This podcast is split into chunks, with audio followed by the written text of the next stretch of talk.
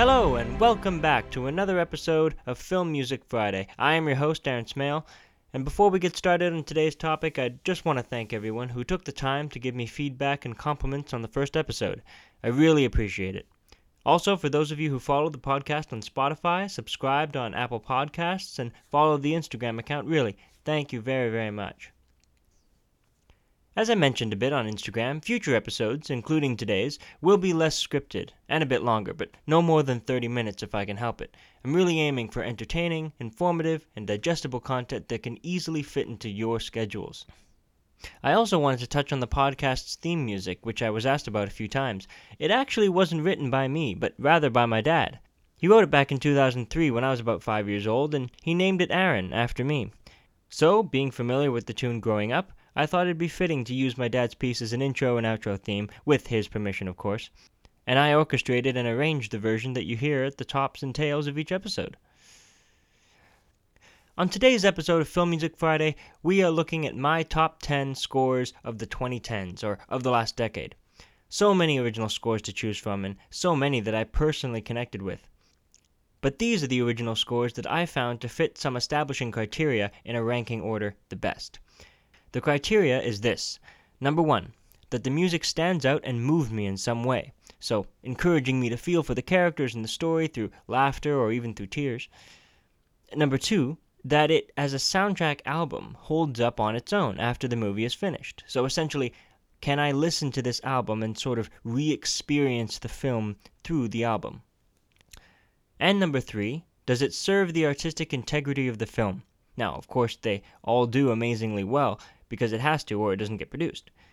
But I'm ranking how best they each serve the film in their own ways. Now that we've established the criteria, let's get into my top 10 original scores of the 2010s. Here we go. Number 10, Her. Score by Arcade Fire's Will Butler and Owen Pallett.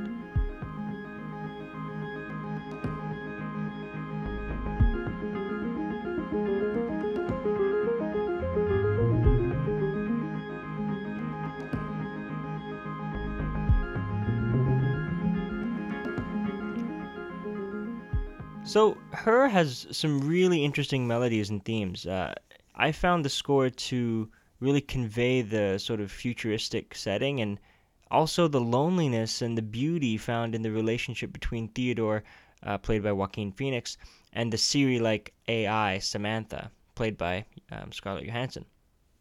I think the music stands out as much as it needs to. It's beautiful in the appropriate moments, but it also leaves room for the story to come through even when the music is prevalent. The album, interestingly, never got released. It's only available on YouTube and some streaming services to listen to, as far as I'm aware. So I suppose it'd be difficult to argue that listening to it allows one to re experience the film truly. But I suppose even on YouTube or something, one can reminisce about the themes in the film.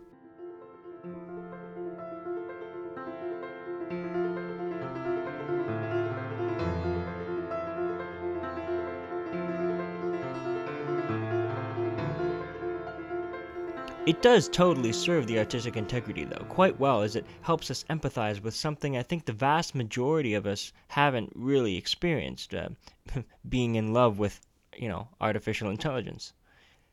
I think the score is really worth listening to if you can find it, and, you know, to boot the fact that it was uh, written by Arcade Fire, which is a Canadian band.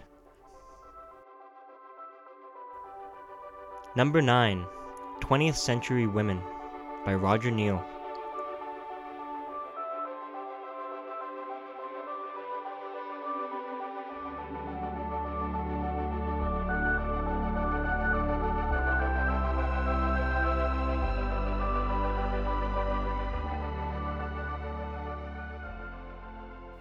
In this wonderful film, uh, the composer Roger Neill focuses on creating an atmosphere using era appropriate synthesizers, keyboards, and other instruments to craft an elegant and introspective score that really makes the audience reflect on the generational shifts in popular culture at the time, and through that, the struggle of the three generations at play in the film. Um, the film, of course, centering around 15 uh, year old Jamie and his 55 year old mother, Dorothea.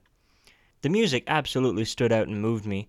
uh, and the album does hold up on its own. But to truly understand the film through the soundtrack, uh, you have to acknowledge the necessity of a few pre existing tunes throughout. For example, there's a song on the soundtrack called Don't Worry About the Government by the Talking Heads, and I think it really helps to communicate the. Uh, the generational shift in music with um, you know punk rock on, on the up and up in 1979. So it lacks a bit uh, on that side of the criteria, you know, whether it uh, serves the artistic integrity, the score on its own. Obviously, the score does serve the artistic integrity to the film when it's happening, especially towards the end. Obviously, not spoiling anything. If you want to watch it, I highly recommend the film. Uh, and the music really rounds it out, I think. So, yeah, that's 20th Century Women. Moving on. Number 8 At Eternity's Gate by Tatiana Lisovskaya.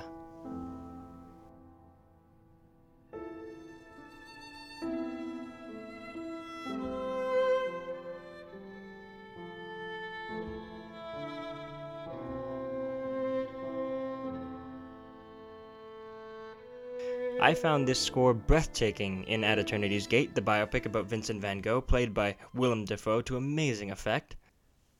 The score itself was repetitive in structure, but I think it was appropriately so to show what Vincent was trying to escape from within his own art. There are several beautiful scenes that are just visuals and music, and I think the instrumentation, too, of mainly piano and a few strings it couldn't be more than four or five instruments total brings us so intimately into the tumultuous mind of one of history's most groundbreaking artists. Many of those visuals I mentioned are beautiful, vast landscapes, or Vincent's artistic renderings of them, and the music, rather than similarly vast, is small and relatively simple, and I'll use the word again, intimate, to a really powerful effect. This excerpt is playing while Vincent hikes up a hill and he takes in the sunset.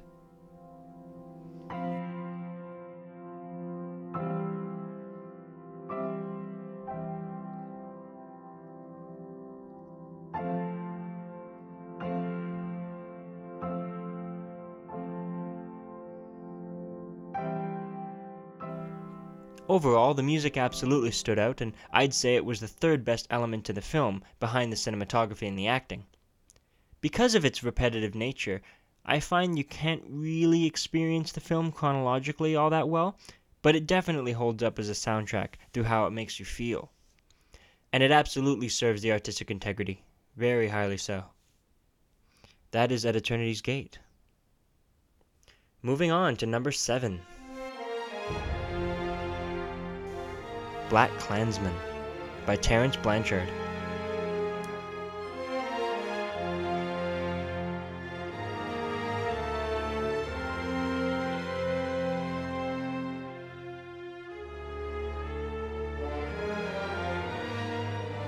I watched Black Klansman earlier this year, and I was so taken with Blanchard's music in this crazy, powerful story. His Oscar-nominated score is a mix of modern scoring, traditional leitmotif with some R&B influence, and some great funk music. The music helps to bring us right into the 70s, and it keeps us on the edge of our seats in those tense moments in the film, as well as keeping things light when necessary.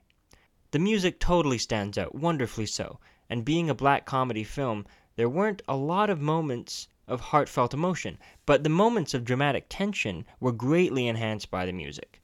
It's a great album to listen to. I think one is able to re experience the film quite well, but maybe not as well chronologically, like At Eternity's Gate. It's still very good, though, and I will say that it serves the artistic integrity of the film extremely well, as it conveys the tone exactly, in my opinion. Like I said before, light where it's light, darker where it's darker, and then within those moments, the music takes it further somehow and keeps you on your toes when listening, which I always admire in a film score. Very, very good. Number 6 Little Women by Alexandre Desplat.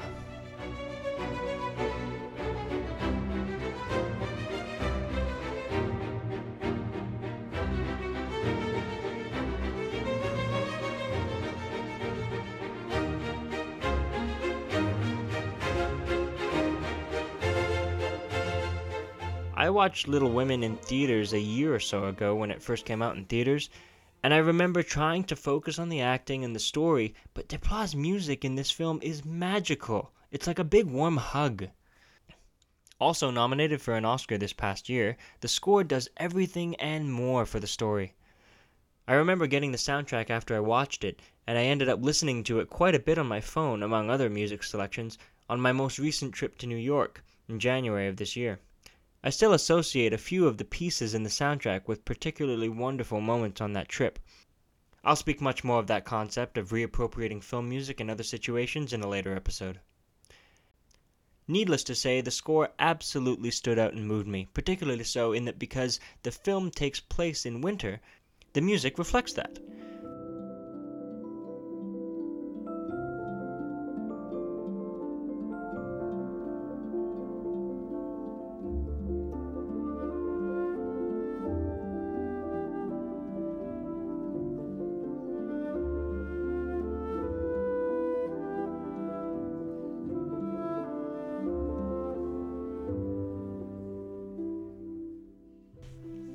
Desplat quite literally conveys the gentle snowfall and shimmering ice covered ponds and even the warmth of Christmas time without it sounding too cheesy.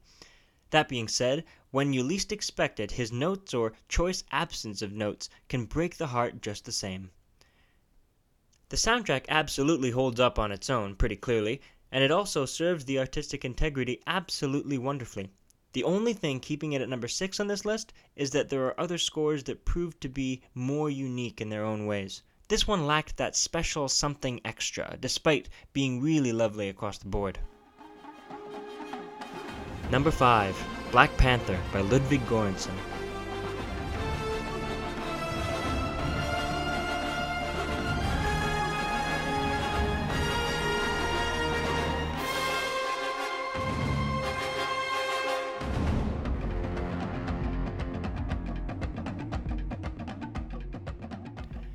You'll remember I praised Ludwig Göransson's score to Black Panther in the first episode of the podcast, and that's why it sits here at number 5, which is special considering I'm not generally the biggest fan of superhero films from Marvel, DC, etc. But Black Panther is special, and I acknowledge everything it means for so many, score included, because, like I highlighted in episode 1, Göransson's score has that extra spark of authenticity in the African sounds that feature in it. This excerpt here is from the second piece in the soundtrack called Royal Talon Fighter.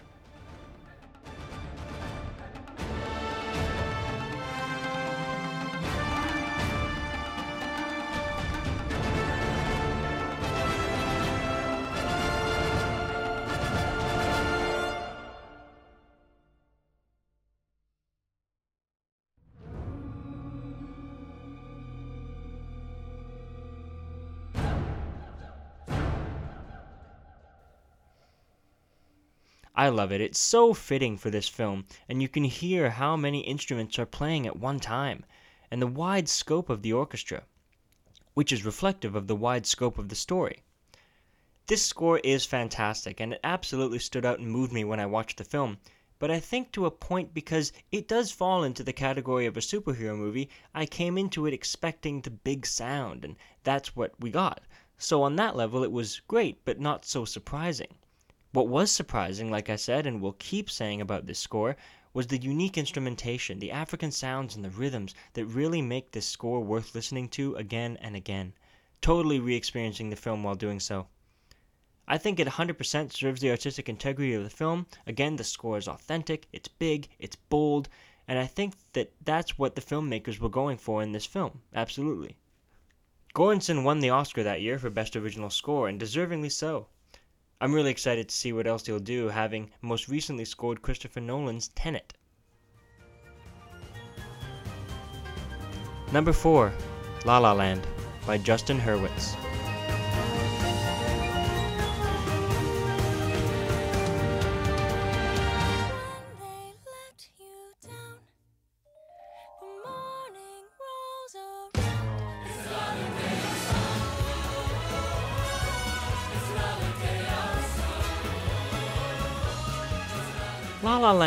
Is one of those once a generation films. It teems with a modern energy and it won a bunch of Oscars, including Best Original Score. I don't think it's the best movie ever, But I do remember the craze that surrounded it back in 2016, back before another craze upended the world for four years. Anyway, I thoroughly enjoyed the movie and the music too.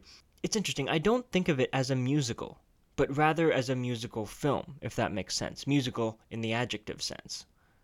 There are actually only seven songs in the film that are sung, with another seven on the soundtrack being instrumental works that were featured in the film, such as Herman's Habit, a jazz tune heard when Sebastian takes Mia to a club to hear a jazz combo play this.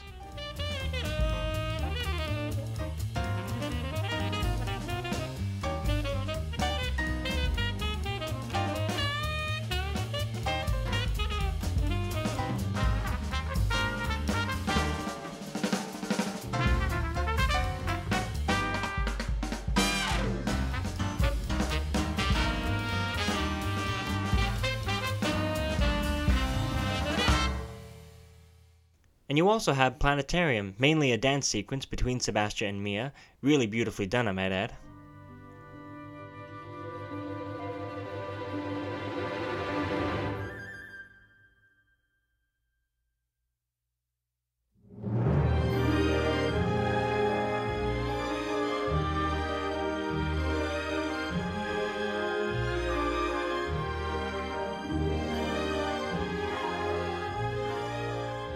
Justin Hurwitz is the genius behind this versatile score, as he explores popular musical-esque tunes, jazz tunes, and more traditional orchestral music. This is why I'm regarding it fairly high on a list of original scores, as opposed to soundtrack albums, which will be another top 10 in its own episode later on. So, the music stood out and moved me 100% because of the nature of the film, and it also totally and completely allows one to re experience the film, especially if you want to sing along with the actual songs. Does it serve the artistic integrity of the film? Most of it does, yes. I found a couple of the songs a bit plain or trite when compared with the rest of the score. Songs like City of Stars and Start a Fire, which again are good songs. City of Stars won the Oscar for Best Original Song and all, but just in comparison with some of the more complex and interesting melodies and themes, it seems that these two songs were somewhat low hanging fruit. But this is being really picky. The film is well worth a watch, and the score is really, really magical. And now for a darker turn with number 3, Joker, by Hildur Guðnadóttir.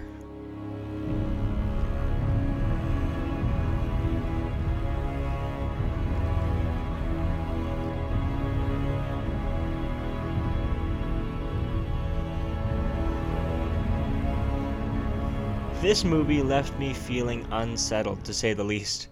Not sure if it was Joaquin Phoenix's Oscar winning performance, if it was the twisted story, or Hildur Guðnadóttir's absolutely haunting score. Another Best Original Score winner, I found the music to actually resemble the grimy streets of Gotham City, and likewise the grime found in Arthur Fleck's mind. That's not to say it's a one note score by any means, but the unique thing about it is its intense use of string instruments, which makes sense because Guðnadóttir herself is a cellist. Like this example here from a piece called Defeated Clown.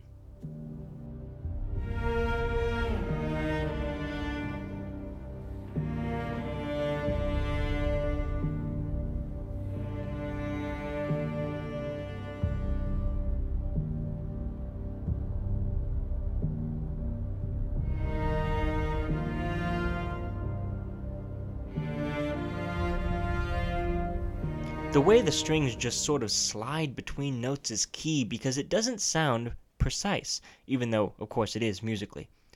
I was fascinated to learn that the bathroom dance scene was actually improvised by Phoenix to Guðnadóttir's music, which was already composed. So that scene in particular is a great way to experience the music and the film's plot and character so closely. The music absolutely stood out and moved me at times, again making me feel quite uneasy but hey, that's the power of music. It also has the capacity to help re experience the film, but many of the cues sound somewhat similar in tone and where they go musically. So, unless you know the film scene by scene, I think that's really the only way you could totally re experience the film through the soundtrack album. Uh, it's just not something I'd set out to do personally. That being said, it absolutely serves the artistic integrity of the film. Any theme or narrative you can establish for the film, like that it's dark or brooding or somewhat twisted, you could also say for the score, which is quite crazy if you think about it. So that's Joker, and I'm really looking forward to what Hildur's next project will be. Number 2 Phantom Thread by Jonny Greenwood.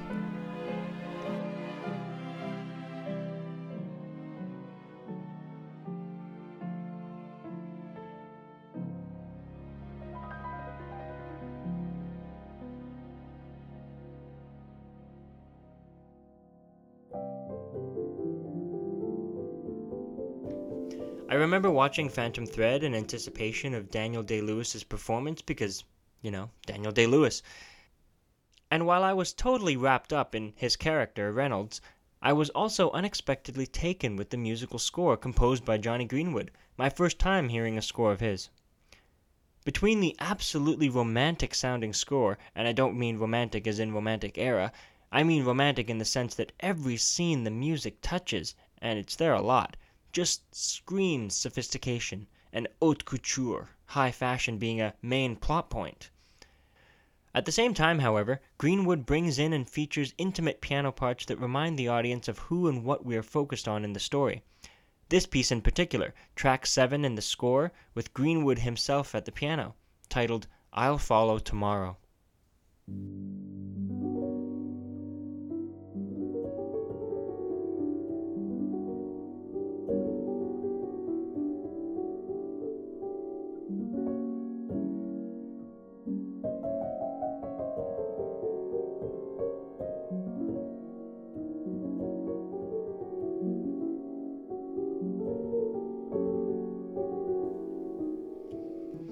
It's an intriguing mix of class, charm, but also a bit of an element of trouble in paradise.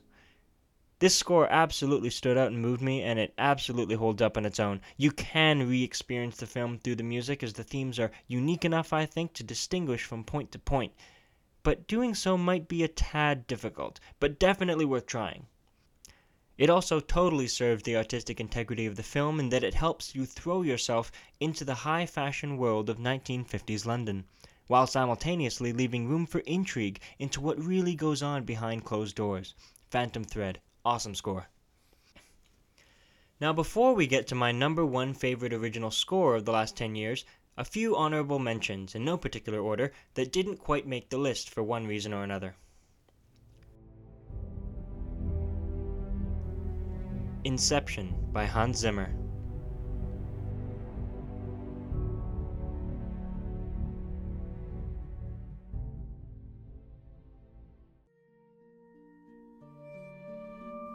The Shape of Water by Alexandre Desplat.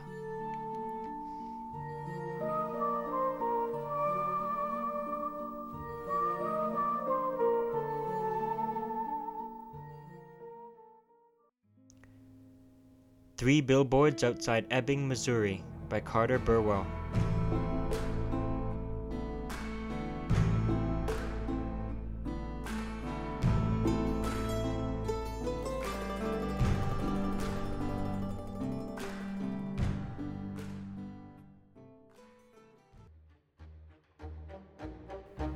Isle of Dogs by Alexandre Desplat.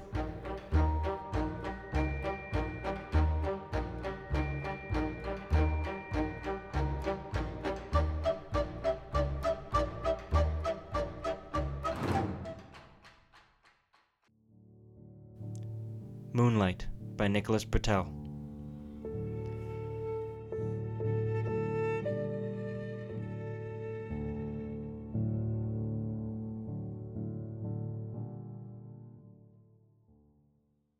And with number one, can I get a drum roll, please?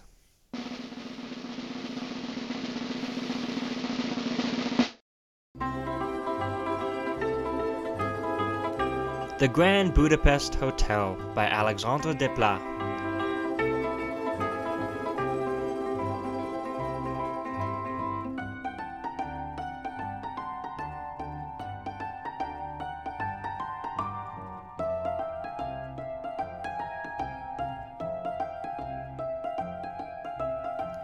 We surprised? I mean, if it wasn't clear already, Desplat is my favorite working film composer today, and his 2014 Oscar winning score to Wes Anderson's masterpiece, The Grand Budapest Hotel, is by far my favorite score of the last decade. I've seen this movie well over a dozen times. It's one of those films you can just put on as an escape, it's great for a laugh, and still with an inherent nostalgia throughout, but off the top and at the end in particular, that just tug at the heartstrings, longing for a different time, even just for a few moments. I want to play three excerpts for you, the first being from the Society of the Crossed Keys, the second being J.G. Jopling, Private Inquiry Agent, and the third being The Mystical Union.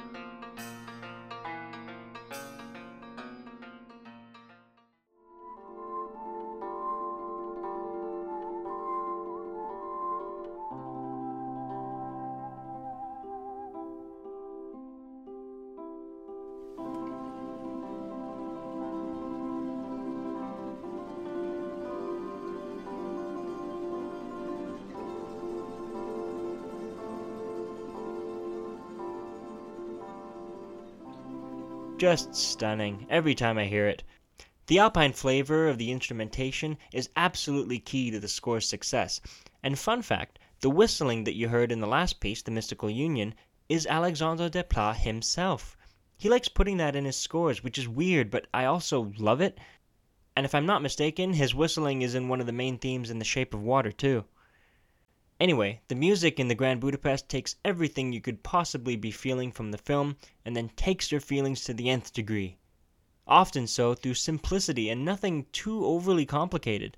The structure of many of the pieces in the soundtrack follow a basic pattern where there is a bass line of some kind introduced for four or eight measures, then he builds and adds something more for another four or eight measures, and then something else for four measures and more, and again something new for another four measures after that just to keep us on our toes. Or something else to the same effect. The point is that simplicity proves to be Desplat's greatest ally in his score. The music stood out and moved me when I first watched it, and it never fails to stand out and move me when I watch it again and again. I guess I'm saying that if anyone out there is looking for a way to my heart, the Grand Budapest Hotel isn't a bad bet. This score is also, for me, a textbook example of a score to which you can listen to re experience the film totally and completely, wherever you are or whatever you're doing. Many a time have I listened to a piece from the soundtrack and pictured the scene in which it takes place or remembered the dialogue that takes place over the music. Of course, between the two, I'll watch the movie over listening to the soundtrack on its own, but if I'm traveling or commuting back and forth, it's a great album to put on. It is instantaneous transportation to the world of the film, and being a unique and quirky Wes Anderson comedy, the score complements the artistic integrity of the film amazingly well. I couldn't actually conceive of any other kind of music to go with it. And there you have it, folks, my top 10 scores of the 2010s. I highly recommend you watch all of these films as they're all so wonderful, music aside. But of course, the music is one of the main reasons I myself keep coming back to them, and will keep on doing so in the future. I hope you all enjoyed this episode of Film Music Friday, and if you follow me on Instagram either at Smale underscore Aaron or at Film Music Friday, send me a DM telling me what your favorite score of the last decade is. I'll feature it on the next episode. Thanks once again for tuning in, and don't forget to share the podcast on social media if you like listening to me talk about film music on Fridays. Stay safe, stay healthy, and stay well, my friends. This has been Film Music Friday, the podcast, and I'm your host, Aaron Smale. Thanks for listening.